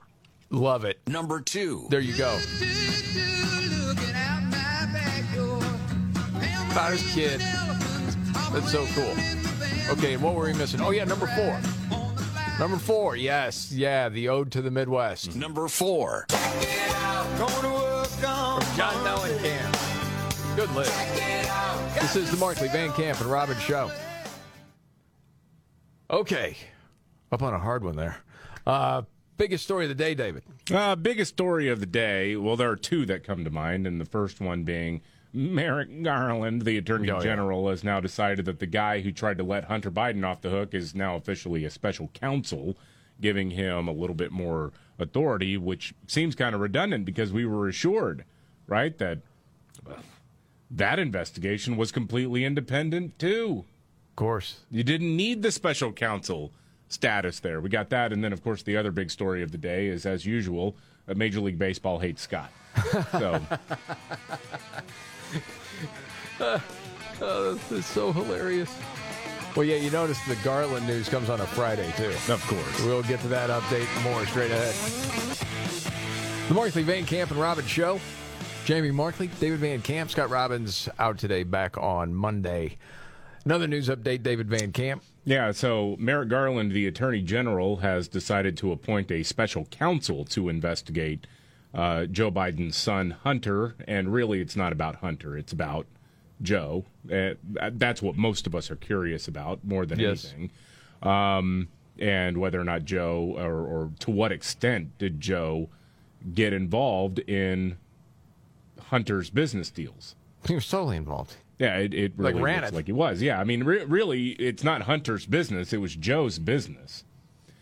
Um, but the special counsel is the same prosecutor that worked out a plea agreement that was going to let Hunter off the hook for everything. It's David amazing, Weiss, man.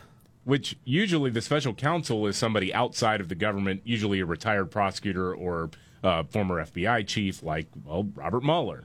You know, somebody else who comes in from the outside to to make it look like there's true uh, independence. Well, how many times have we heard in the past when there's something like this, and what you will hear this person described as is beyond reproach, right?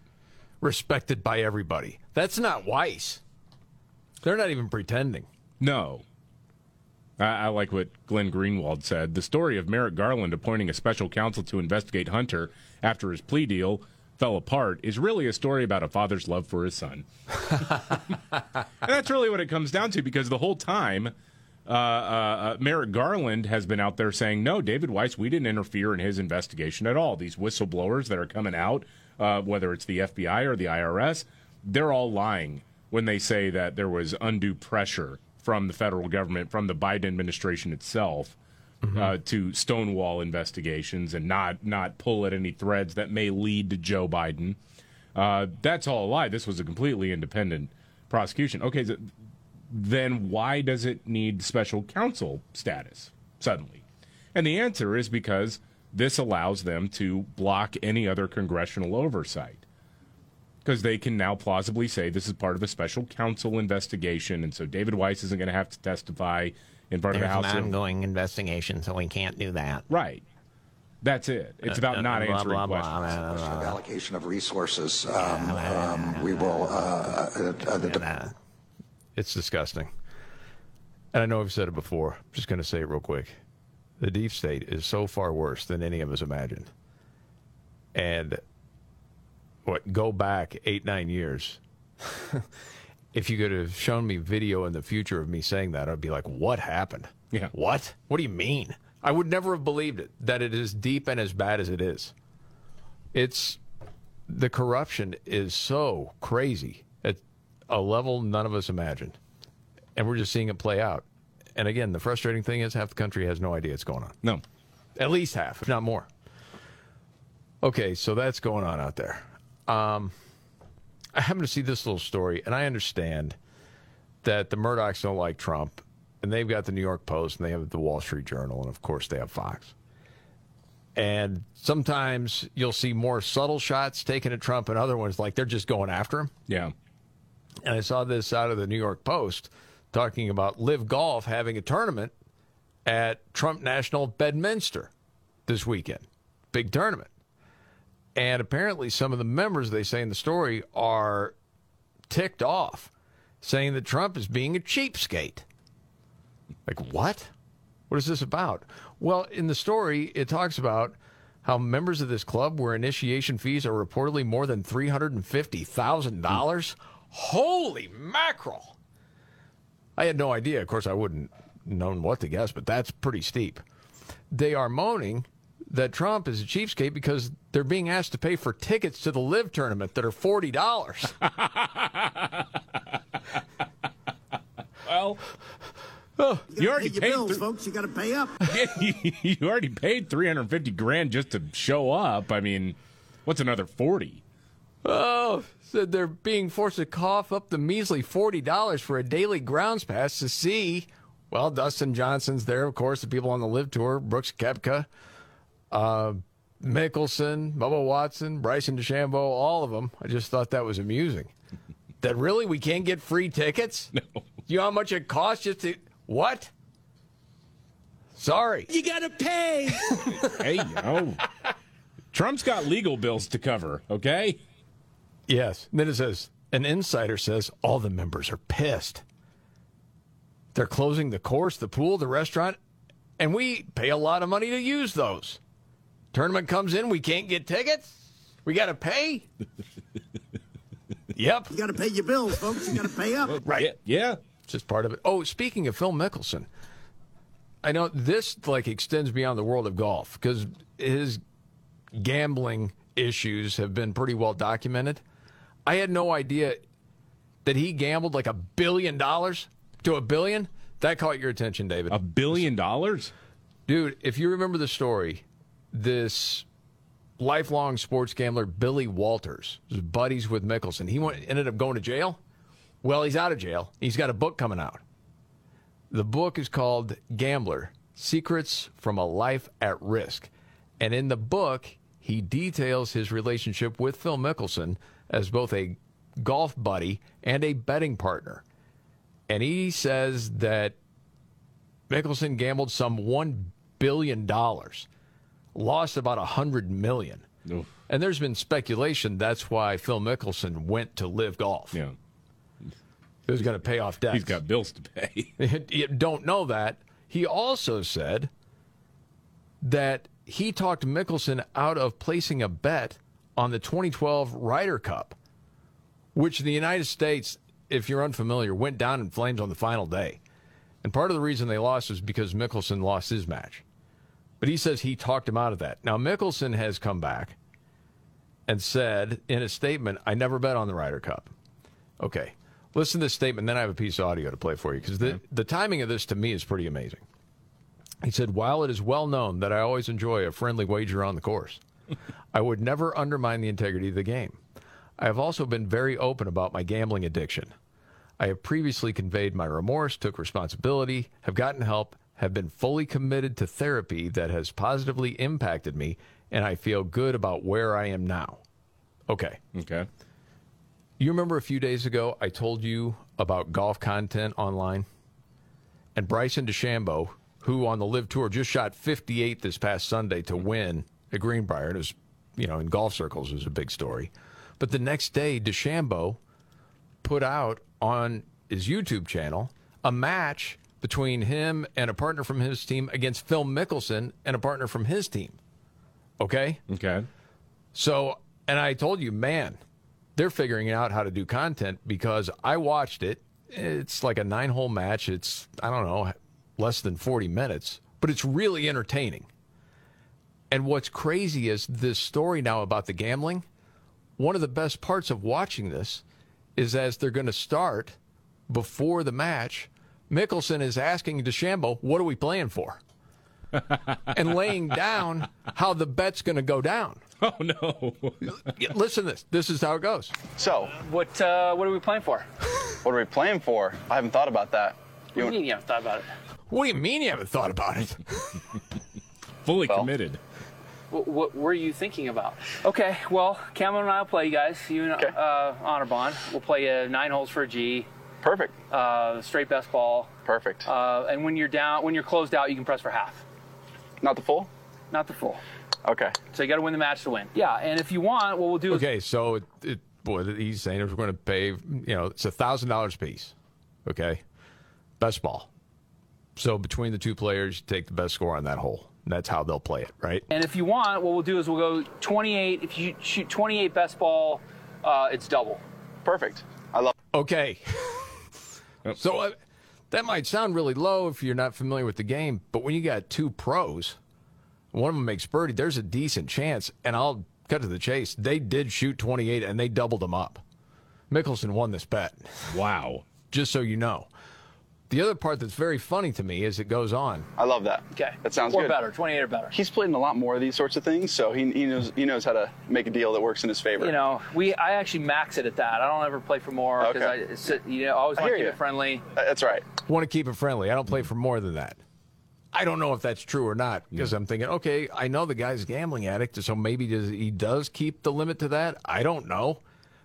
But the funny line is this. Uh, that's right. Just so you know, Camo and I, we don't do Venmo, PayPal, any of that bullshit. Like Straight cash. Yeah, there you go. Okay. Just All so right. we're clear. Is there a First America Bank around here? So no, okay. Well, yeah, you don't want the IRS knowing about anything. Don't do any of that bull bleep. Venmo. So you know, Camo and I, we don't do Venmo, PayPal, any of that bullshit. Like straight cash. Yeah, there you go. Okay, that's a man. That's a man who sounds like he is definitely committed to recovery, right there. right? Yeah. It's like an alcoholic saying, "I only drink light beer now." I know. I, I'm thinking, okay, if you're Phil's wife, and you know, okay, he says he's fully committed to therapy, and he said it's positively impacted me, but he did say it's well known I always enjoy a friendly wager on the course. Yeah. Is that part of it? So he can do that, but he limits it to that? I have no idea. But boy, oh boy. No Venmo. We don't do credit cards. We're not doing any of that stuff. Okay. Uh, right. It's straight cash, homie. All right. And, it, and if it is an 18 hole match, you get to 16, and all of a sudden somebody says, let's double the whole thing. Is he going to be able to say, no, that would violate the agreement I have? Or how could that dude oh, say no? He agreed to the doubling it up. It was his idea, wasn't it? Oh, yeah, well, in that. yeah, I'm saying if you're on the course, you say, how about we, we Oh, extend gotcha. this bet? Who knows, man? But yeah, it'll be interesting to see where that goes down. Um, one other funny piece of audio that's making the rounds I wanted to get your reaction from um, is this lady from a Burger King. Okay? Um, she says she wanted this to be a stepping stone, but they think she's management material. So, I mean, you're really stepping up to be a manager. She wants no part of that. Okay? And different people have different takes on this, but I want to see what you think. Why does their manager go talk to the GM about making me a manager? No! I gotta get up out of here. Job was supposed to be a stepping stone. I don't want to be a manager. I need to stop working so hard. I'll tell you one thing. They want me to be a manager until I show up to my shift with a belt with these for these kids. I ain't got time. I, mean- manage these kids. Yeah, I, I get it. I, you know, I wish I'd have had that mentality when someone offered me a management position in radio. Oh, dude. 'Cause you know, that's just the stepping stone, right? But Right. you don't know what you're getting yourself You- into. you- it's not easy. You're thinking, okay, yeah, I got a little pay bump and all that stuff, but in the end, sometimes it's not worth it. It is. So yeah. And I know a lot of people are critical saying, "Hey, well you that's what it takes for you to make more money and, you know, to keep growing." And then you want to ask that person, "You ever been in middle management before?" Yeah. Just to make sure. Okay. I'm not judging either way on that one. Okay. Let's see. Oh yeah, we got another news update. And then we have our Nimrods of the news. And remember, as far as David and I, Venmo, PayPal, we don't do that bull. All right? Straight cash. Straight ahead. The Markley Van Camp and Robbins Show. Jamie Markley, David Van Camp. Scott Robbins out today, back on Monday. Another news update, David Van Camp. Well, hey, remember when the White House uh, earlier, uh, just a couple of months ago, was uh, celebrating a drop of illegal immigrants showing up at the border and coming into the country? Mm-hmm. Remember that? There, uh, what was it? Karine Jean Pierre claimed it was like a ninety percent drop, which was absurd and not true, no matter how you squinted at the numbers. Yes. Uh, well, Border Patrol is now seeing a surge of illegal immigrants in agency custody that has more than doubled after the drop that happened after the suspension of Title 42. The, n- the number of illegal immigrants in Border Patrol custody, again, dropped, and then the Biden administration claimed success. And according to a Border Patrol agent stationed in the Del Rio sector, uh, he says, At first, it seemed all right. We had the facilities and manpower to handle it. Now it's back to being a bleep show. The damage that is being done is irreversible. Agents are, are sick and tired of the ab- abuse, feeling like we have broken our oaths, and everyone is looking for a way out. Wow. Guess you shouldn't be surprised by that.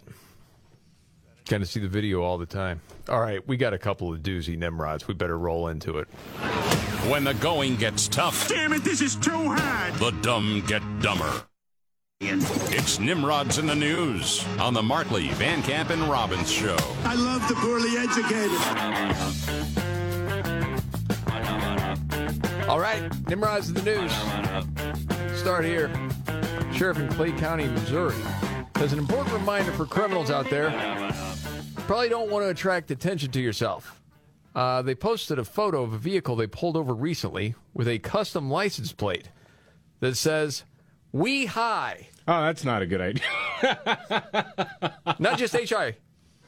W E space H I G H. We High. Maybe they're mountain climbers.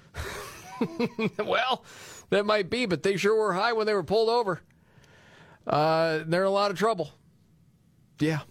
So you have that. And then, golly, another one of these stories. Uh, this is, well, our friends in Bend, Oregon already know this. Dude the other night um, was cleaning his gun. Dan was also drinking bourbon. That's a bad idea. Yeah, it's a pretty bad idea. He ended up shooting himself in the leg. Okay, uh, but didn't r- really want to, you know, get much attention. But my gosh, what are you going to do? You mm-hmm. shot yourself in the leg, and so he ended up driving himself to the hospital, but also passed out and crashed into a pillar. Oh. And then just kind of laying there. I he's going to be okay, mm. but that's the second sort of report today of someone shooting themselves, which means the theme song then comes out. It's not good. Oh, son of a I just shot myself. Yeah. Alcohol Okay. and reassembling firearms with ammunition involved is usually not a great combination. No. And then we have a Finnish man uh, put 26 and a half pounds of dynamite in a friend's vehicle. Yeah, it's just good natured joke. what? No big deal. What? You can't take a joke? Uh, didn't intend on it being dangerous. Yeah, that guy is in a whole lot of trouble as well. Then there you have it. Nimrod's in the news. And this is the Markley Van Camp and Robbins Show.